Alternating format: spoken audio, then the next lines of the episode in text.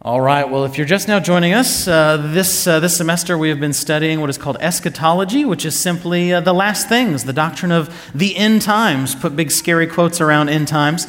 And within that topic, we're in kind of a little three part mini series on something called the millennium. Okay? Now, if you did not get a chance to hear Jeff's lecture from last week, it was excellent, an excellent introduction to the topic and a discussion on premillennialism, so please listen to that.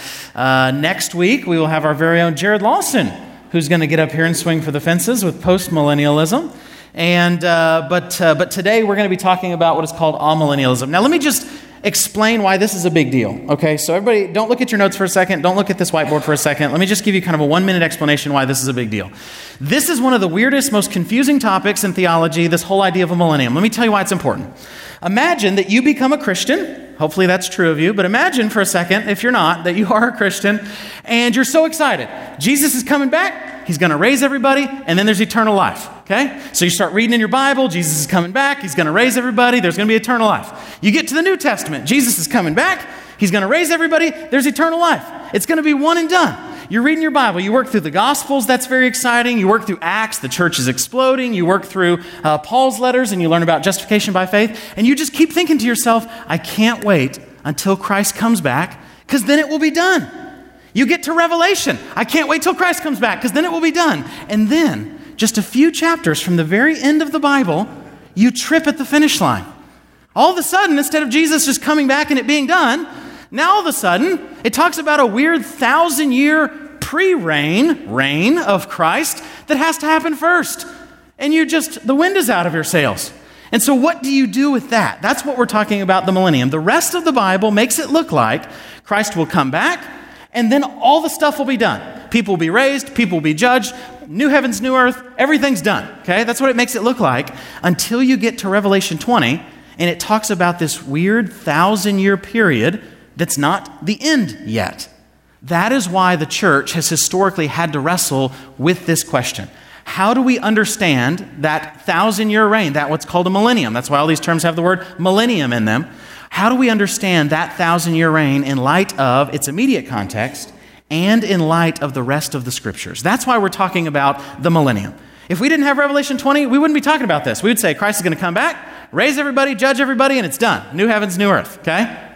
Uh, but because we have Revelation 20, we have to do something about it. And the church has had to wrestle through this issue for 2,000 years, okay? So, as a quick recap, now, Jeff gave an excellent introduction last week. In each of these lessons, we're going to have to recap a little bit because this is such a confusing topic. So please bear with me as I do a little bit of recap of these different positions, and then we'll spend most of our time in the position we're looking at today. We're mainly looking at three specific questions, okay? The first is this is the thousand year reign of Christ mentioned in Revelation 20 a literal thousand years? That's the first thing we have to understand. You could even say, is it a literal millennium? Does it have to be? Could it be? We, we all agree maybe it doesn't have to be. If it was 999 years, God is not a liar. But what if it's 10 years? Okay, how far, uh, how close to a thousand years does it need to be?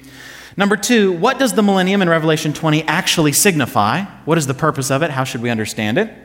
And then number three, when does Christ come back or return in relation to the millennium? So here's the easiest way to understand this. It's very hard to understand this millennium in Revelation 20. It's very easy to understand where we got the names for the different positions, okay? If Christ, it all has to do with this.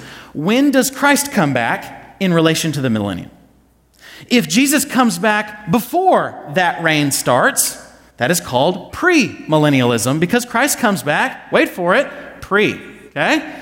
Premillennialism. By the way, uh, I was joking with, uh, with uh, somebody earlier that my handwriting certainly makes it look like the world is getting worse and that postmillennialism is not true.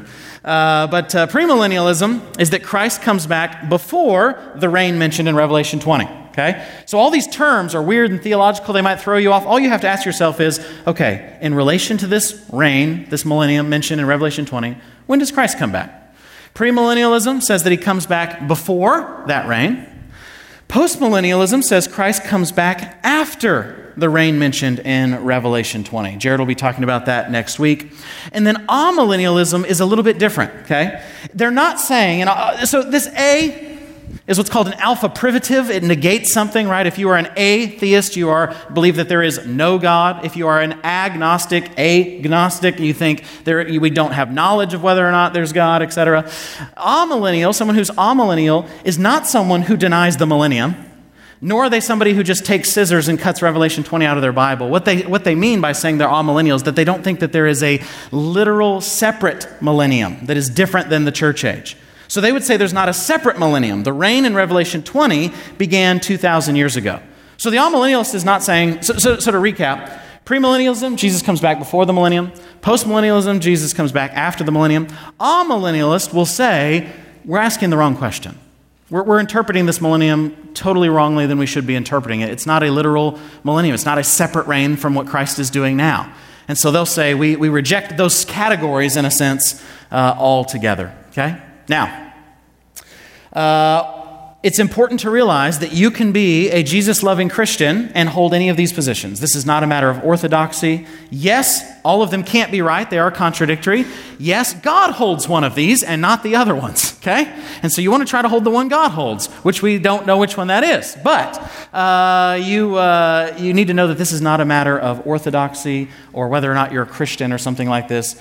Uh, Louis Berkhof says this, the great Reformed uh, uh, uh, thinker says, the doctrine of the millennium has never yet been embodied in a single confession and therefore cannot be regarded as a dogma of the church. Okay, this is not like the Trinity or the deity and humanity of Christ or something like this. This is, a, uh, this is an issue that is a minor doctrine. Now, let me show you the text in question. Okay, let me show you the text in question. This is the one that throws a curveball in our system. Again, the rest of the Bible would simply say Christ is coming back, going to raise everybody, judge everybody, and it's done. Let me show you the wrench that is thrown in our eschatological machine. Okay? Revelation 21 through 8. Let's look at this. Then I saw an angel coming down from heaven, holding in his hand the key to the bottomless pit and a great chain.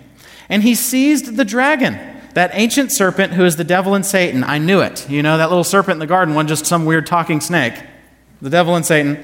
Now look at this next part. And bound him for a thousand years and threw him into the pit and shut it and sealed it over him so that he might not deceive the nations any longer until the thousand years were ended. After that, he must be released for a little while, kind of a last hurrah. Then I, sh- then I saw thrones, and seated on them were uh, those to whom the authority to judge was committed. Also, I saw the souls of those who had been beheaded for the testimony of Jesus and for the word of God, and those who had not worshipped the beast or its image and had not received its mark on their foreheads or their hands. Look at this next part. They came to life and reigned with Christ for a thousand years. The rest of the dead, notice there's something that happens with believers that's not true of lost people there. The rest of the dead did not come to life until the thousand years were ended. This is the first resurrection. Blessed and holy is uh, the one who shares in the first resurrection. Over such, the second death has no power.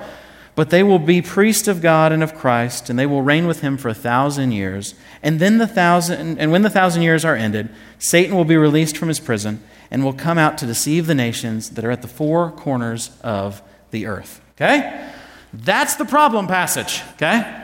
Every Christian agrees we can't just cut that out. It's God's word, it's perfect. God has put that there for us to understand for us to for it to encourage us for us to know something about god and his plan okay? So we can't just get rid of it. We have to do something with it. But here's why it's so difficult. It seems like the text is saying on a surface reading that before the end is done before there can just be new heavens and new earth jesus has to reign for a thousand years on the earth why christians are already resurrected but lost people are not and they're still going around being lost doing terrible things. Okay? That seems to be a weird problem. Okay now Having said all of that, let me give you a recap of the different views. I apologize in advance that these charts, we're not going to go over all this, by the way. So if you're thinking, man, these packets are thick, we're going to run through this and then we're going to spend most of our time on the last few pages. I've included some charts here, and if you say, Zach, these charts look terrible, that's because I'm not Tim and I don't know how to make them look good. But might I remind you that the Bible says that Jesus didn't have this appearance that we would want to look upon him. So apparently something can be true and not beautiful uh, at the same time. Okay, so uh, let's look at the first position. This is what's called historic premillennialism. Again, what is premillennialism? Christ comes back before. Okay, it's pretty easy, before the millennium. The reason it's called historic is because it was held by the early church. Uh, here's the, the, the position. I'm just going to run through this very quickly. We live in the church age. What is the church age? That's just the age we live in. That's what happens post Acts. Post the book of Acts is the church age. The uh, premillennialist, the historic premillennialist, believes this is going to be the order of events. We live today. We will then go through a tribulation, a really bad time where a bunch of Christians are getting killed. Christ will return, and we will go up in the clouds to greet him and usher him back down to the earth. Okay, why is that important? Because in the ancient world, when a king came into a city, you would go outside the doors and you would welcome the king into your city. You do that today probably when somebody shows up to your house. You go out to their car, greet them, and welcome them in your house. That's the idea of believers being caught up in the air. It's not a pre tribulational rapture. That passage is about the second coming. It's that we meet King Jesus and we usher him back down to earth as a sign of respect. And then there's a millennial reign, and then all the stuff. Okay? By all the stuff, I mean judgment and new heavens and new earth and lake of fire for those that are not Christians, et cetera, et cetera. It's on your little chart here. I included, I included two pictures of each one just to make it even simpler for you uh, later on. So the order of events is this tribulation, then the resurrection of believers and the return of Christ, then the millennium, then the judgment and resurrection of non believers and the new heavens and new earth. Who held to it? Many people in the early church, that's why it's called historic premillennialism, such as Papias, Justin Martyr, Tertullian, Irenaeus, and others. Okay? Now, there's another version of premillennialism called dispensational premillennialism. Okay? I'm not going to make you boo for that like we boo for Arius because he's way worse than this position. But uh, this is the one position that nobody, none of our elders hold or staff is the dispensational premillennial view. We have, uh, we have elders slash staff, some that are premillennial, some that are amillennial, and we even have one postmillennialist. And I will not tell you who it is, but let's just say his name rhymes with cave. Okay? Uh, okay. Dispensational premillennialism. Dispensational premillennialism holds this that Christ, we're in the church age. Here's what it holds. This is the left behind view. This is a view many of you are probably familiar with. That Christ comes first eh, for a secret coming to rapture up believers. So you're just sitting there drinking your coffee, and all of a sudden you're a pile of clothes on the floor, and you're gone. You're with Jesus. And then there's a, there's a seven year period of great tribulation. The church doesn't have to go through it. Whew, we get out of that, despite the fact that the Bible tells us a hundred times we're going to suffer in the tribulation. We get out of that in the dispensational system. And that's the time that God uses to fulfill all his promises to the Jews. Okay? There's all these promises in the Old Testament to the Jews. When are they going to happen? They're not happening today. They're going to happen when all those Jews see that they're wrong because all the Christians have been evaporated. Okay? So there's this seven year period of tribulation, and then Christ comes back again as a, a, second, second coming. And then there's the millennium, and then all the stuff. Okay? And again, by all the stuff, I mean all the stuff. All the other stuff after the millennium. Okay? What is the order of events? It's very convoluted. Check it out. You have resurrection of believers and the first return of Christ, what's called the rapture. You then have tribulation, you then have the second return of Christ and the resurrection of martyrs. In the dispensational system, there are two returns of Christ and three resurrections, okay? Uh, resurrection of martyrs. Then you have a millennium. Then you have judgment and the resurrection of non believers and the new heavens and a new earth. Who held to it? Not held until the mid 19th century, primarily in English speaking countries. Guys that held to it John Nelson Darby, C.I. Scofield, Lewis Sperry Chafer, Dwight Moody, Charles Ryrie, and others. Okay? Now, in light of those two premillennial systems, postmillennialism is going to look a lot simpler. What is postmillennialism? Again, shout it out. Christ comes back after the millennium mentioned in Revelation. Now, look how much simpler this chart is here. We're in the church age, which is just what we've been in since the book of Acts, okay? And that, that turns into the millennial reign of Christ. As the gospel goes out, as the world becomes more Christianized, as those like Kanye receive Christ as evidence that the world is getting more Christian. Postmillennialism, uh, the church age kind of morphs into this millennial reign of Christ. Things get better, more Christian. And then you have the return of Christ and all the stuff. It's much simpler.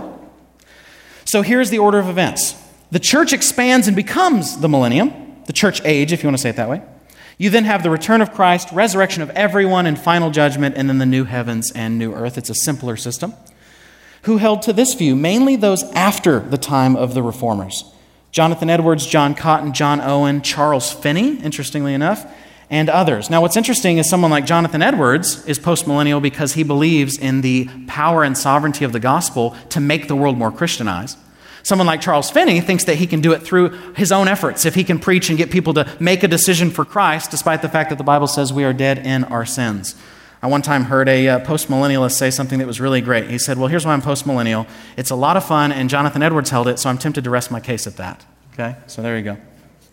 Jared will be talking about that next week. Okay? So, everybody with me so far on what these different views are? Okay, now today we're going to spend our time in what is called amillennialism, and look how simple it is. Look how nice and neat and symmetrical and beautiful it is. Okay? There's something about the simplicity that is brilliance. So, here's amillennialism. Here's what it, it's going to say. Let's look at the first chart. We're in the church age, since, like we've been in since the book of Acts again, in the new covenant here. There is no literal future millennium. Revelation 20 is now. Okay? What's going on in Revelation 20 is what happens when Christ comes and binds the strong man, the devil, in his ministry, and does all the stuff. Christ has been reigning for a long time. We're not just waiting for this future reign of Christ. He's been reigning for 2,000 years. And the fact that he's God means that he's been reigning even before that. And so, in amillennialism, here's how it's simply laid out. Here's the, here's the order of events. You have the return of Christ, the resurrection of everyone, and the final judgment that all happens in the same time frame. And then you have the new heavens and new earth. Ooh, that's great. Okay? That's nice, it's neat, it's clean. Who held to it? This is most of church history, including the Reformed tradition, is amillennial, including people in the early church. You know, we call premillennialism historic premillennialism because some early church fathers held it, but not all of them. Okay, so uh, Eusebius, Clement, Origen, Augustine, Anselm, Aquinas, Martin Luther, John Calvin, probably Jesus, and others. Okay, that's a joke. Okay, that's just a joke. Uh, that's, that's who has held to this view of, uh, of amillennialism. Okay, so that's a lot of information. So, everybody take kind of a deep breath. Just relax and kind of clear your mind. We're just going to focus on one system today. Okay, you've already been given 900 charts and all these other words. You've got, you've got it here. I printed it in your notes because I wanted you to have this as a resource. But let's now just focus on one view. It's easier to understand these views if we really focus on one at a time. So today we're just going to focus on amillennialism. And then next week, uh, again, Jared will be talking about postmillennialism. And so, uh, so let's talk about a few things with amillennialism. First, we're going to see what does it teach. Then we're going to see what are its strengths, and then we're going to see what are its weaknesses. Okay? We're going to see what are its weaknesses. So let me give you a few of these. First of all, it teaches that the millennium mentioned in Revelation 20 is a present reality with a future consummation. Okay? Christ is already reigning now. The devil, to some extent, has been bound now. We would agree with that. In the Old Testament, God's mainly doing stuff with Israel. And yes, you can convert to Judaism, but the other nations he allows to kind of go their own way. It says this in the book of Acts. But now that Christ has come and he has bound the strong man and the gospel goes to all nations and we have the Spirit, you see the devil's influence severely restricted. So the millennium is a present reality. Okay? So to think of it this way, the millennium mentioned in Revelation 20 is not a separate thing than what's going on right now. Okay? It's not a separate thing from the church age. But there, it will have a future consummation. There will be a time where Christ comes back bodily, and then it's the end. Okay? And then it's the end. So it is, fits within a larger biblical pattern of already and not yet. The kingdom of God has already begun. Jesus says that, that if I cast out demons by the Spirit of God, then the kingdom of God has come among you. And then he cast out demons. We're not waiting for the kingdom of God to begin, it's already begun. Yet we're waiting for the kingdom of God to be fulfilled, to be completed at, uh, at the end of time. Your salvation is already not already and not yet. You're already saved, you're already justified, but you're also being sanctified. You're also being saved. Well, in the same way, the millennium, in a sense, is already and not yet. That it has already begun, but we're still waiting for its fullness, if you want to say it that way. The next thing they teach is the church age and the millennium are the same thing. You'll notice in each of these other systems, they're not the same thing. The church age is different than the millennial reign of Christ in both systems of premillennialism. There's even a shift in uh, postmillennialism of the church age, which eventually becomes the millennium, but there is a difference because things have gotten better. Okay? Things have gotten better. And so the church age, though, in this system and the millennium are the same thing.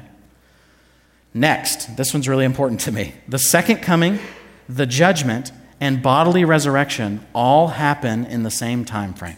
The second coming, the judgment, and bodily resurrection all happen in the same time frame. It's very simple. Christ comes back, raises everyone, judges everyone, and then there's either new heavens, new earth, or lake of fire, depending on uh, whether or not you know Christ. The system is very nice and neat. It seems to accord pretty well with most other passages in the Bible that it seems like Christ comes back and then all the stuff is done. There's not this other thousand year kind of reign going on. When it comes to amillennialists, Some define it as Christ reigning over Christians who've already died, what's called the church triumphant, because they have been triumphant. Others define it as Christ's reign over the hearts of believers today, the church militants, called militant because we are still pressing on, onward Christian soldiers. Some just generically define it as Christ's reign. Okay? Look at this next part, the next thing they teach. Now we're going to have to look at Revelation 20 here because this is, uh, this is very important. The first resurrection, notice there's quotes around that. That's language from the, uh, the book of Revelation. The first resurrection, mentioned in Revelation 20, is a reference to spiritual resurrection, i.e., regeneration. When you become a Christian, God raises up your dead soul. He gives you new spiritual life, okay? Resurrection. Or it's a reference to the martyrs going into the presence of God, but it is not a reference to physical resurrection of believers. That's an important teaching for amillennialism. Let's look at this passage. Here's what they'll say. Also, I saw the what? What does a soul look like? What, what does it look like? I mean, if you know, now's the time to shout it out so we can see that you're kind of weird. Does it look like a floaty light orb? What is a soul? Notice that there's something soulish going on here. Okay, there's something uh, not bodily going on as we're talking about these martyrs. Also, I saw the souls of those who had been beheaded for the testimony of Jesus and for the word of God, and those who had uh, not worshipped the beast or its image and had not received its mark on their foreheads or their hands. They came to life and reigned with Christ for a thousand years. The rest of the dead did not come to life until the thousand years were ended. This is the first resurrection. So the amillennialist will say the first resurrection is a reference either to regeneration or the souls of those who've been martyred going into the presence of God. Okay, but it's something that is spiritual, not, uh, not bodily, physical in that sense. Blessed and holy is the one who shares in the first resurrection. Over such, the second death has no power, but they will be priests of God and of Christ, and they will reign with him for a thousand years. Okay? Another important part of the amillennial position is this next point, and we'll show you some passages from the Gospels. The binding of Satan, mentioned in Revelation 20, happened in the ministry of Jesus. Okay? You don't hold that if you are premillennial. You'll say this binding of Satan is something future, but Satan is not bound now, right? He is doing a bunch of Satan things. Look around, they will say, okay? But the amillennialists will say this the Bible actually teaches that in a sense the devil has already been bound. Let's look at a few passages. Luke 10, 17, 19. The 72, these are the disciples that are following Jesus. Notice that he has the, the core 12, but he actually has more disciples than that. The 72 returned with joy after Jesus sends them out on this mission, saying, Lord, even the demons are subject to us in your name. And he said to them, I saw Satan fall like lightning from heaven. When did, when did the devil fall down like lightning from heaven? When is he, in a sense, thrown into a pit? Well, when the gospel is being preached. When the gospel is being preached. Behold, I have given you authority to tread on serpents and scorpions. That's a reference to these demonic kind of things. And over uh, all the power of the enemy, and nothing shall hurt you.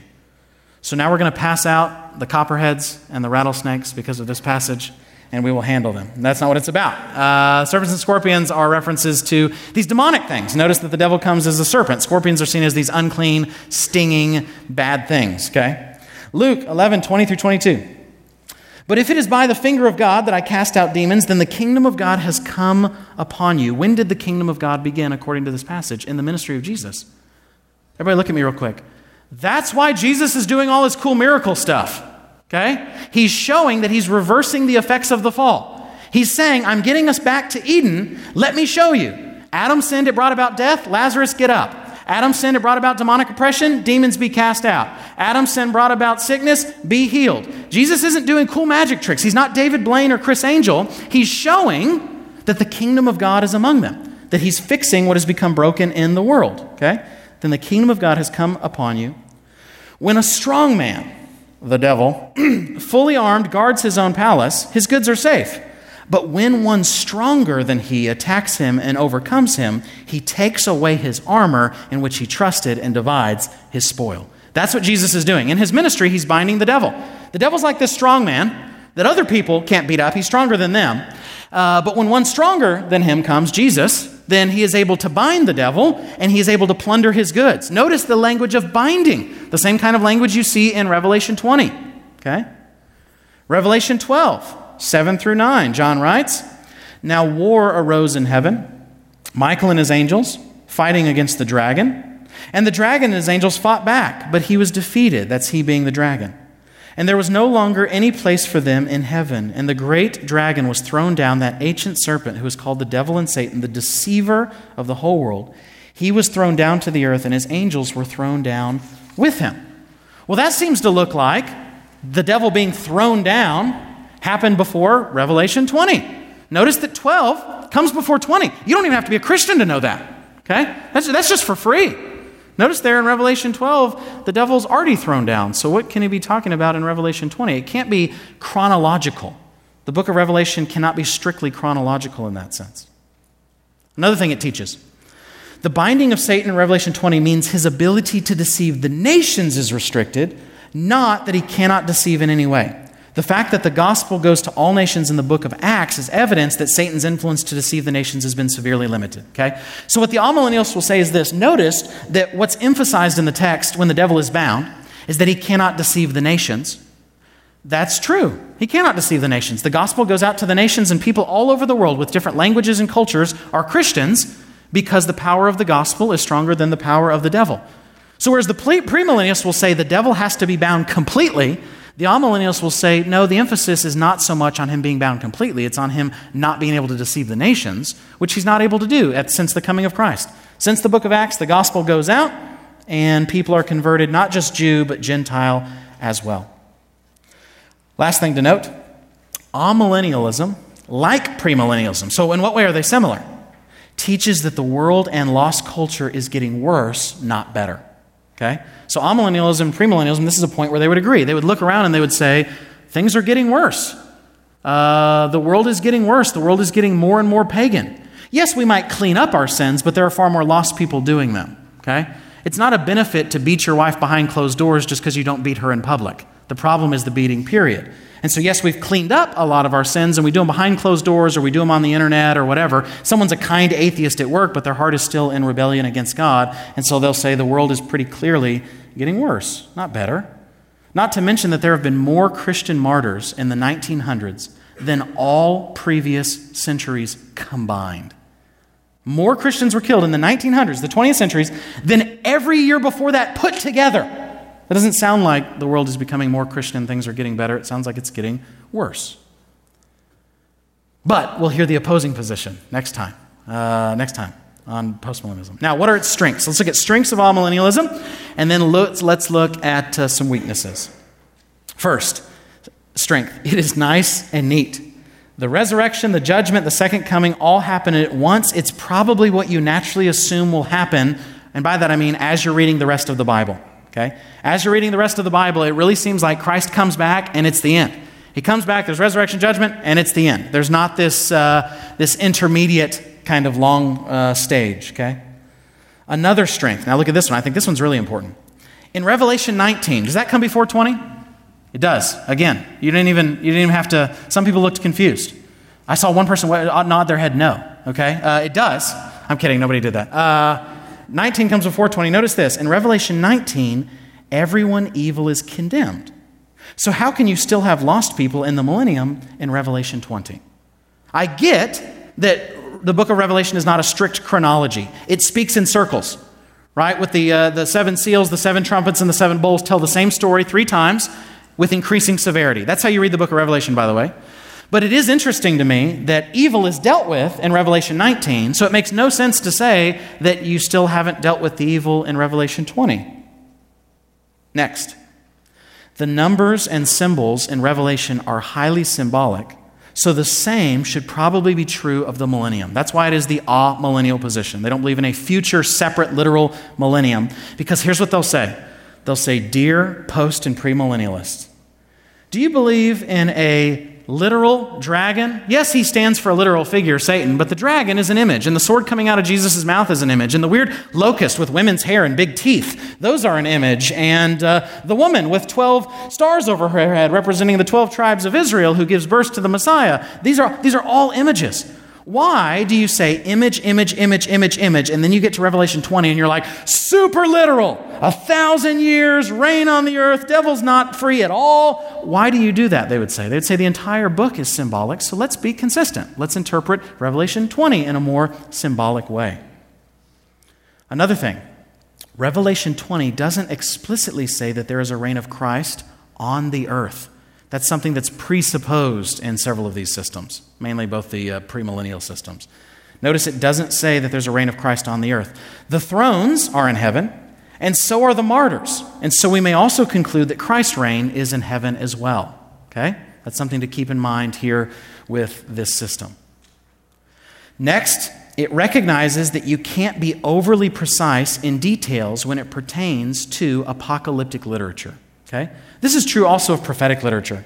There, is, there are passages in the Old Testament that uh, talk about this Messiah coming from David's line and how when he's disobedient, God will rebuke him. Well, Jesus is not disobedient. You can't overstretch the analogy. It's talking initially about Solomon and his descendants, but it has a greater fulfillment in Christ, but Christ is never disobedient. So you have to remember when you're reading apocalyptic literature or prophetic literature, you have to say what elements pertain to this situation and what elements do not. And so they'll say, keep that in mind when you're reading the Revelation, uh, the, the book of Revelation here and Revelation 20. Next, this one I think is an important point. The amillennial position accords well with other passages that teach that Christ is reigning now. Let's look at a few of these. Matthew 28 18. And Jesus came and said to them, All authority in heaven and on what? Earth. So when does Jesus begin his earthly reign? At the resurrection and ascension. On earth has been given to me. Ephesians 1 20 through 22, that he worked in Christ when he raised him from the dead and seated him at his right hand in the heavenly places, far above all rule and power and I'm sorry, far above all rule and authority and power and dominion, and above every name that is named, not only in this age, but also in the age to come. And he put all things under his feet and gave him his head over all things to the church. Does it make any sense to say that there is a future reign of Christ that is not the final end time? Because this passage seems to say that Christ is reigning in every respect to the highest degree. Everything is under his feet. He's over heaven and earth. He's seated at the right hand of the Father, etc. 1 Peter 3 21 through 22 Jesus Christ, who has gone into heaven, is at the right hand of God with angels, authorities, and powers, having been. That's like a super past tense, almost like a perfect. It might be a perfect, I'd have to look. Uh, powers having been subjected to him. It's already happened. When is everything subjected under his feet? It's already happening. It happened 2,000 years ago, and it's happening now. In addition to passages that are already saying that Christ is reigning, there are passages that are saying we are reigning with Christ. So if you look at Revelation 20, it says that there are these Christians who reign with Christ for a thousand years. Now you might think, well, doesn't look like I'm reigning Christ, with Christ.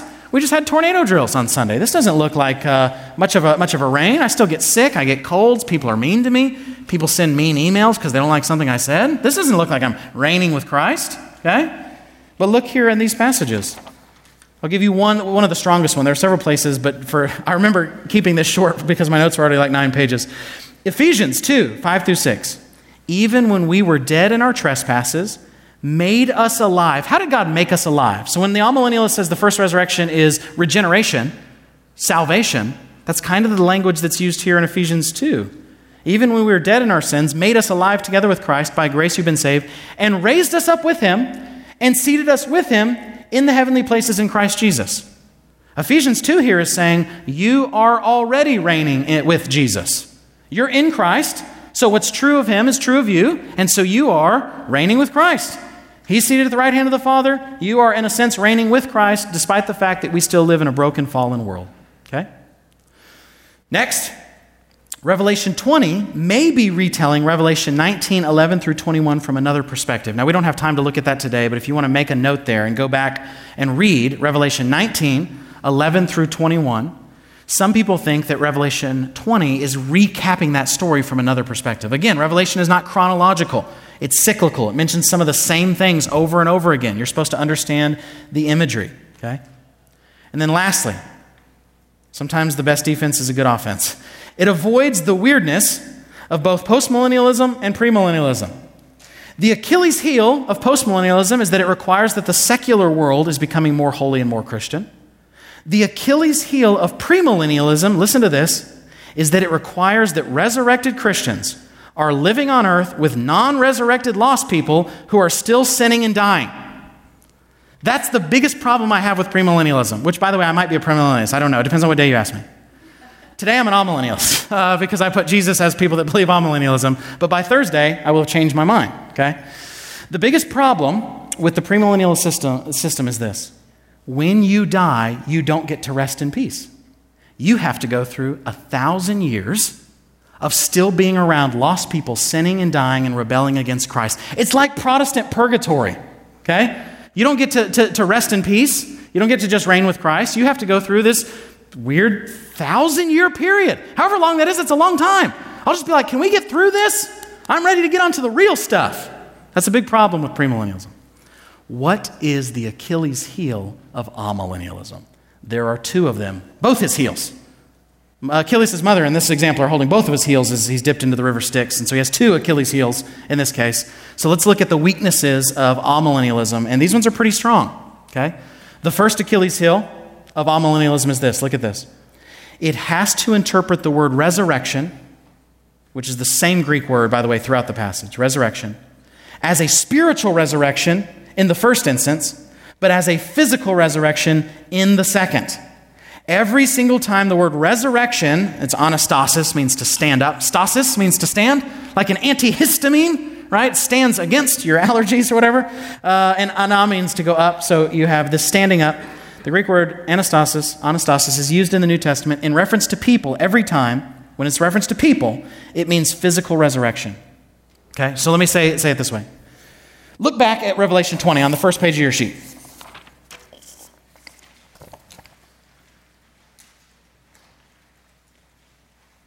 Look at verse 4. Actually, let's do the very end of verse 4.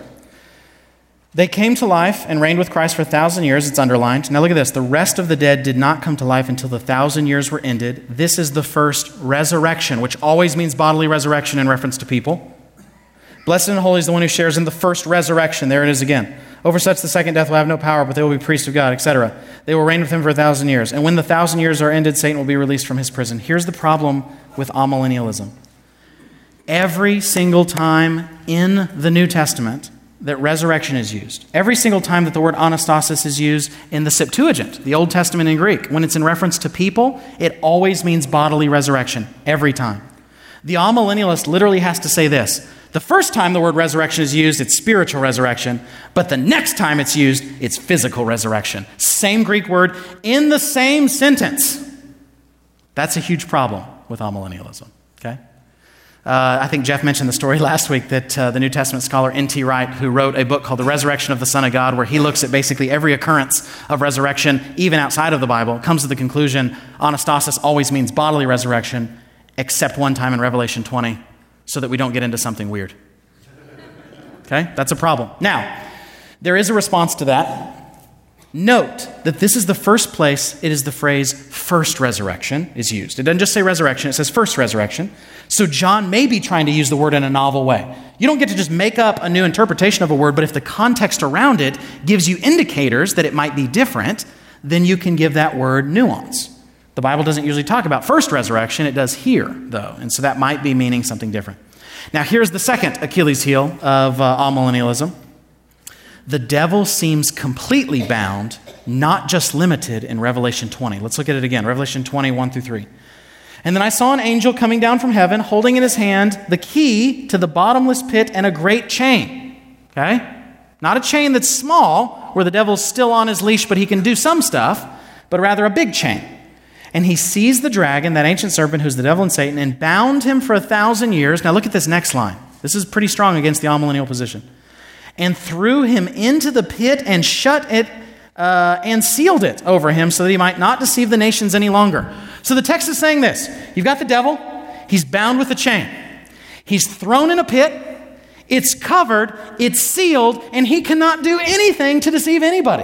That's what the text is saying. The text is very strong. Not that the devil's power is merely limited, it seems like he can't do anything at all. How much can he do when he's in a pit that he can't get out of to deceive the nations? And by the way, the pit's shut. And by the way, even as he's in the pit, he's in these chains.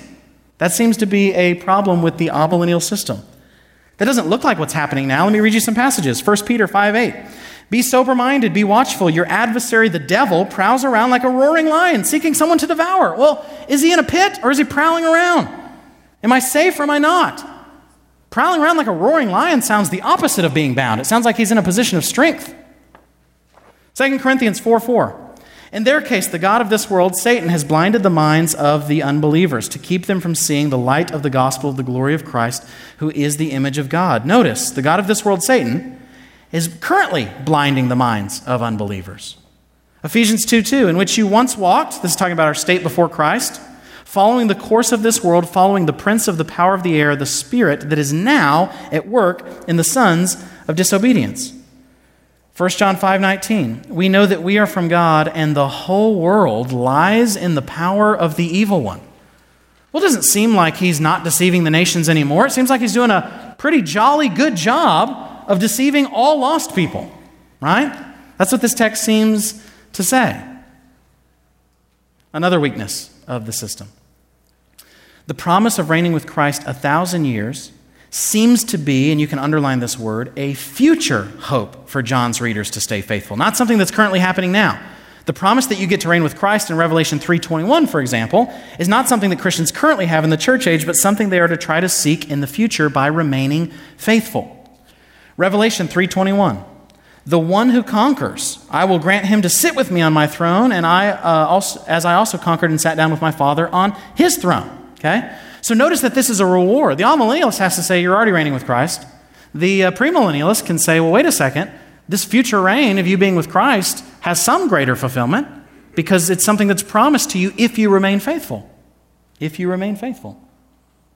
Next, another weakness here the amillennial position says that the first resurrection is regeneration and the second is physical resurrection. But look at that that may imply that those in the first resurrection do not partake in the, re- the second resurrection. Look at this, Revelation 25. The rest of the dead, not those who are in the first category, but just those in the second category. The rest of the dead did not come to life until the thousand years were ended. What I mean by that is this it seems kind of like the text is saying if you partake in the first resurrection, you won't partake in the second. But that means if the first resurrection is just spiritual and not bodily, it means you're not going to be bodily raised. That's a problem with the amillennial position. And then lastly, the premillennialist would say that nowhere in Scripture does Scripture actually say that there will not be two resurrections, which means the amillennialist cannot use that point against him. One of the things amillennialists will constantly say is, Dear premillennialist, where does the Bible say there's two resurrections? And they'll say, You're reversing the burden of proof. You're reversing the burden of proof. I don't have to show you that there are, the Bible says there's two resurrections. I would need a passage that says there's not two resurrections for you to be able to make your point. Okay? This is just an argument from silence the premillennialists will say. Okay?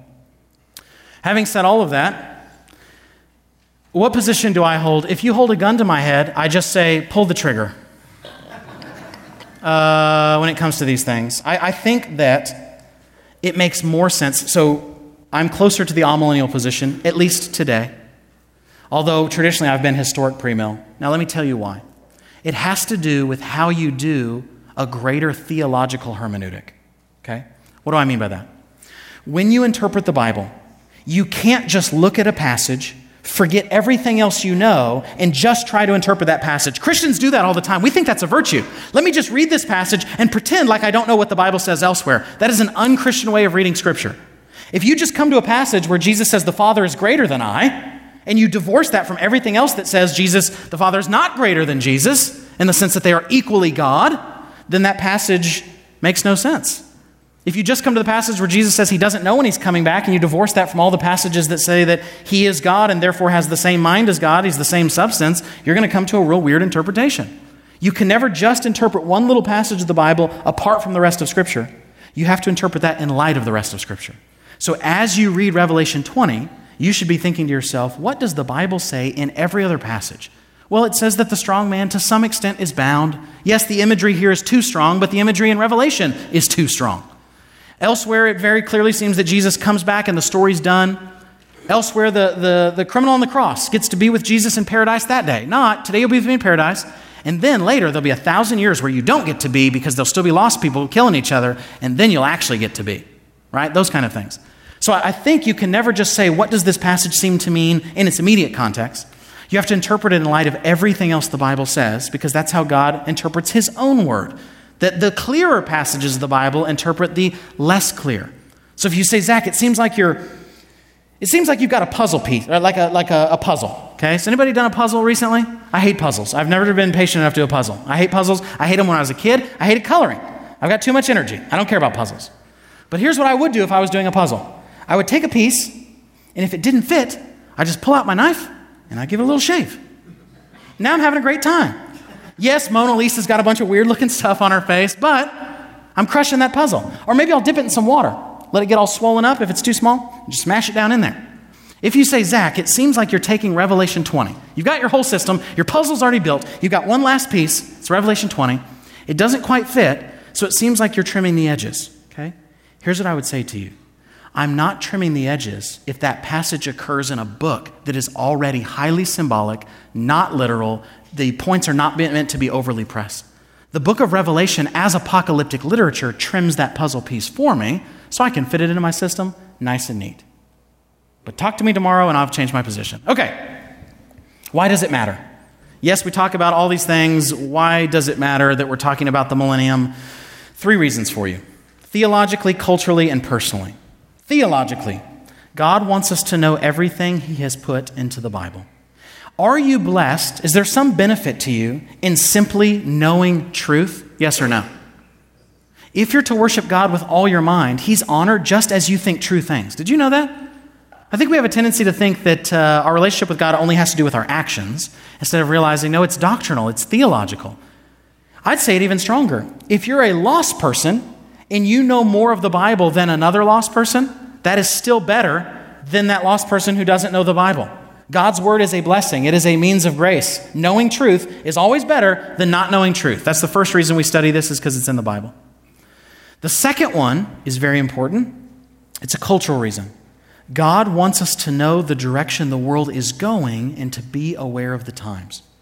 So, this seems like a small issue, but it does affect how you view the rest of the world. If you think that the world is becoming worse and less Christian, that will cause you to act one way. If you think the world is becoming better and more Christian, that will cause you to act another way. If you think that Christ is coming back and then there's glory for you, that will cause you to act differently than if you think you've got to go through this thousand years first before things get good. It does affect the way that you act, it does affect the way that you see culture, okay? Uh, it affects a lot of things when it comes to your hope, etc. And then personally, God wants our knowledge of what happens in the future to give us hope in the present. Why has God given us things like the book of Revelation? Despite popular belief, it's not so you can hunker down in a basement and try to calculate the numbers and the times with your shotgun shells and your cans of beans. Rather, it's so that you might have hope. When you are struggling with your faith, when you are being persecuted, when it seems like the world around you has abandoned God, remain faithful because Christ is coming back and everything's going to be okay. Revelation gives you a picture of what's happening from God's perspective, from heaven's perspective. From your perspective, you're getting killed, you're getting martyred. The beast, Rome, and evil empires are oppressing Christians, and there's the sexual immorality of uh, this, this harlot that rides on the beast, and there's all this evil going around. People are being traded, there is murder, there's sexual immorality, there's witchcraft, there's idolaters. The devil seems to be winning. And then all of a sudden in Revelation, you get a perspective from heaven's view. And what's going on? The Lamb is on the throne, and he's being worshiped, and everything's okay. And one day he will come back, and he will judge and punish our oppressors, and he will vindicate the righteous. That's the hope of the book of Revelation. That's what it's meant supposed to do. We as Christians look like the underdog. The book of Revelation is to tell us no, the devil is the underdog. That's the point, okay? That's the point. So, with that in mind, our very own Robert Jeffrey Ashley is going to come up and. Uh, help undo some of the damage I've done as we answer a few questions that you guys hopefully have texted in uh, through, uh, through Q&A. And uh, again, uh, if we don't get to your question, feel free to send it to us as an email. We're not trying to avoid it, although there are some we are. We get some real weird stuff sometimes. Uh, but typically we're not, we just don't have time to get to everything. Okay, so. All right, seven questions, and then someone sent in a Parks and Rec joke that I thought was funny, but I won't share. Uh, okay. Uh, first question Which of these views holds that the 1,000 year reign is literal? And so I'll uh, give some initial thoughts and then if you have anything to add. We talked about this a little bit last week. Um, you see the number 1,000 that is used metaphorically, figuratively throughout uh, the, the scripture. And, uh, and so think of the passage that says God owns the cattle on what? A thousand hills. Does that mean only a thousand hills? He doesn't own the cattle on you know 1,500 hills or 10,000 hills or something like that. No, that's an, uh, the expression is God owns all the cattle.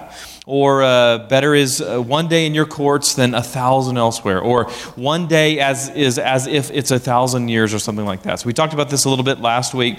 Um, none of the views, whether you are dispensational premill, historic premill, amill, or postmill, none of those views absolutely require that it be a, a literal 1,000 years. Although in dispensational uh, premillennialism, you typically find much more of the argument that that is a literal thing. That's part of the the consistency of the dispensational position is that they tend to, to, to read things a little bit more uh, literally. In the amill position, it can't be literal because uh, it's already been 2,000 years. And, uh, and so, uh, but none of the, the positions require it. The one that you would most likely see it in would be uh, some forms of postmillennialism or in uh, dispensational premill or in historic premill. So, anything you want to add? Uh, yeah, so if I were to ask you this, in Revelation 20, we've used this example a few times, not Revelation 20, in Revelation. It talks about this sharp two edged sword coming out of Jesus' mouth. If I say to you, is that literal?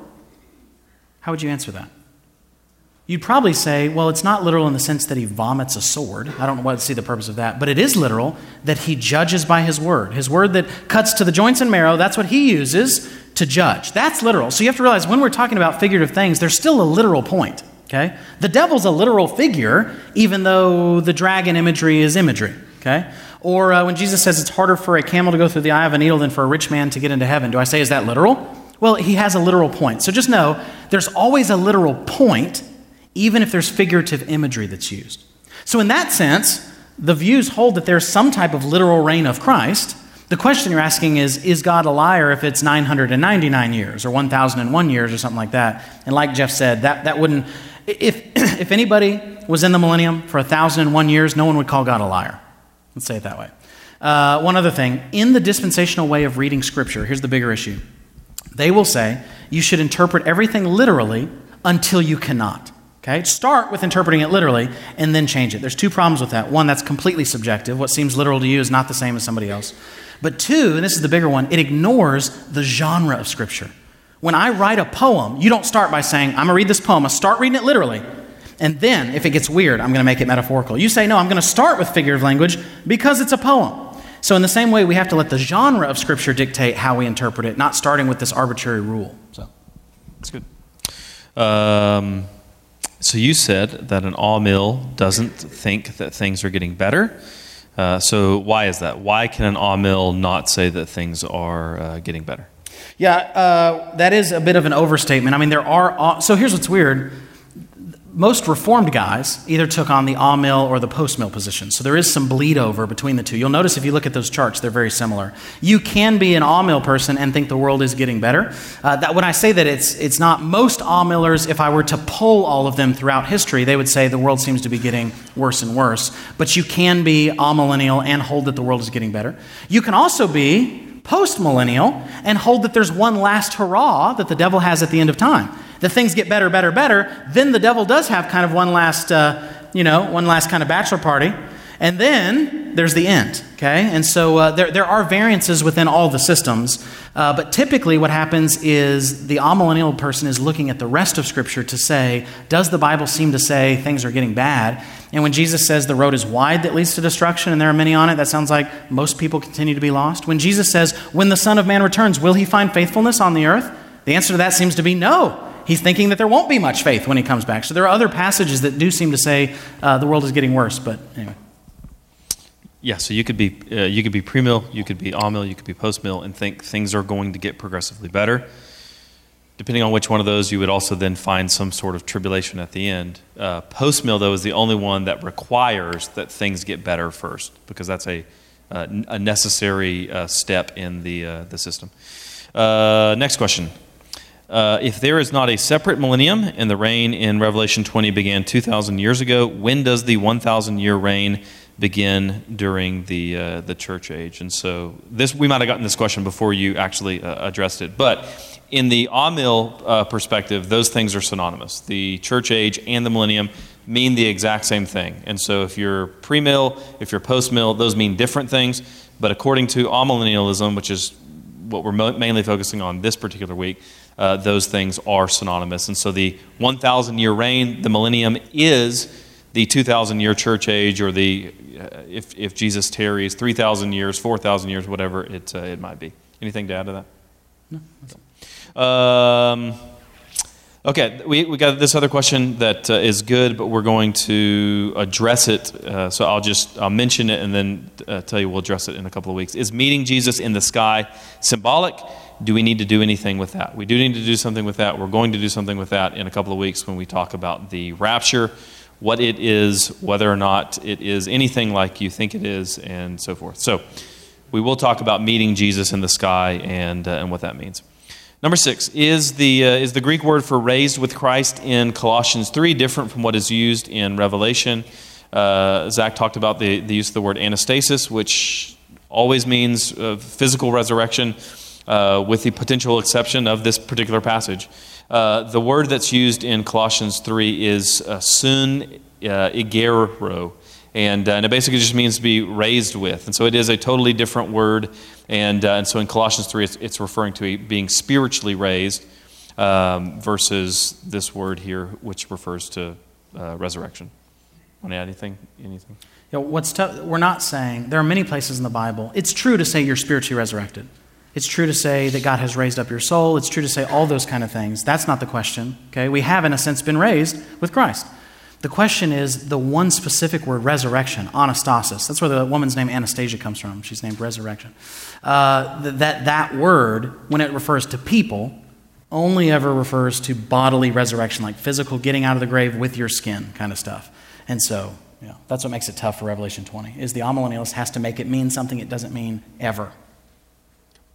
Uh, you addressed this. Again, this might have come in uh, before you addressed it. But can the first resurrection be when Christians die and yet live spiritually, and the rest of the dead are non believers waiting on judgment? That is what amillennialism says in terms of their interpretation of what the first resurrection is versus the second resurrection. The first resurrection is what we would refer to as being made alive, the intermediate state. You, you die and you're immediately with Jesus. That is the first resurrection according to Amil. Uh, and the second resurrection is the resurrection of unbelievers at the end of time. So that is according to amillennial theology. That is it. Uh, if you are uh, if you're premill, that would certainly be uh, be different. Yeah. Notice I had mentioned in that thing that resurrection for them could be the souls going into God's presence. That's the idea that when you die, your soul goes to be with God. In that sense, you're spiritually resurrected. Uh, the reason I said that it could be new birth or that is because the two bleed together in amillennialism. Again, there's an already and a not yet. In a sense, you're already resurrected. There's another sense in which you're lifted up, resurrected as your soul goes before Christ. And then there's the, this actual resurrection bodily. But yes, that, that is a very big key point to amillennialism. Uh, if you want more on that, we call that the intermediate state, the state between when you die and the resurrection. Uh, we have a uh, teaching on that called the intermediate state. So. Uh, last question. With such compelling weaknesses for amillennialism, does believing this just mean, so if you hold to this, does that just mean that those weaknesses are not as compelling as the pre and post weaknesses? And, uh, and so uh, I think the way that you uh, would want to address it is to say, each of these positions, whether you are pre-mill or post-mill or amill, each of these have strengths each of them have, weaknesses. And the goal is to say what has the strongest strengths and what has the weakest weaknesses. And, uh, and so, where, where you're landing in regards to those. So, this is not something like the resurrection of Christ which the church has universally held. It has only strengths and there's no weaknesses whatsoever, or the doctrine of the Trinity, or something like that. This is something where no matter what your position is, there's going to be some degree of strength and some degree of weakness, which is a reason that we need to be charitable toward one another, a reason that we have elders who are pre mill, elders who are post mill, and elders who are a mill, because this is not something that we need to divide over, or it's something that we need to discuss, it's something that we need to uh, study, uh, but it's not something that we need to fight over. And, uh, and so, yes, that would be the position. If you hold to amillennial theology, you would say, I acknowledge these weaknesses. I just find them to be less weak than the weaknesses of pre or post. Likewise, if you are post, you say, I acknowledge there are some weaknesses here, but I think that they are not as weak as the weaknesses for the other position. And I think the strengths are stronger. Anything to add to that? Yeah, there, there's a great quote. I think it's by uh, Winston Churchill, who says that democracy is the worst form of government except for all the other kinds. Amillennialism is the worst form of millennialism except for all the other kinds. and that's kind of how it, it really is a no system's perfect. Which system has the least number of holes in it? And so, yes, I, I think the whole living on, a, uh, on earth with lost people while you're resurrected, uh, there has to be this weird pre reign of Christ before he can just comes back, come back and be done with it. That to me is further away from other places of Scripture than having to squeeze our language a little bit in an already figurative book. So, sure, let's pray. Father, we come before you and we confess just how broken and ignorant we are. The problem is not with your word. We confess that your word is clear. It's written to, quote, make wise the simple. That uh, we're to teach it to our kids as they uh, get up and as they sit down and as they go along the way, which mean even kids can understand it. And yet, because of our sin, because of, and I think on this issue, our presuppositions, because of our limitations and our failure to think in uh, kind of Jewish uh, and early Christian ways of thought, we misinterpret your word. So I ask for forgiveness right now that if I have promoted a system that is incorrect, if I have not been fair to other systems, I pray that you'd forgive me. Uh, we confess that the truth is in your word. You don't just tell it in our minds, yet the Spirit's job is to help us see your word clearly. So would you help us with that? And so we thank you for your word. We thank you for the hope that this brings regardless. For those who are post mill in here, that they know Christ is coming back and the gospel is powerful. For those who are premill, they know that Christ is coming back and the gospel is powerful. For those that are amillennial, they know that Christ is coming back and the gospel is powerful. We're encouraged regardless of our view on that. So would you help us walk in that? We love you and we thank you. We ask this uh, through the Son and by the Spirit. Amen.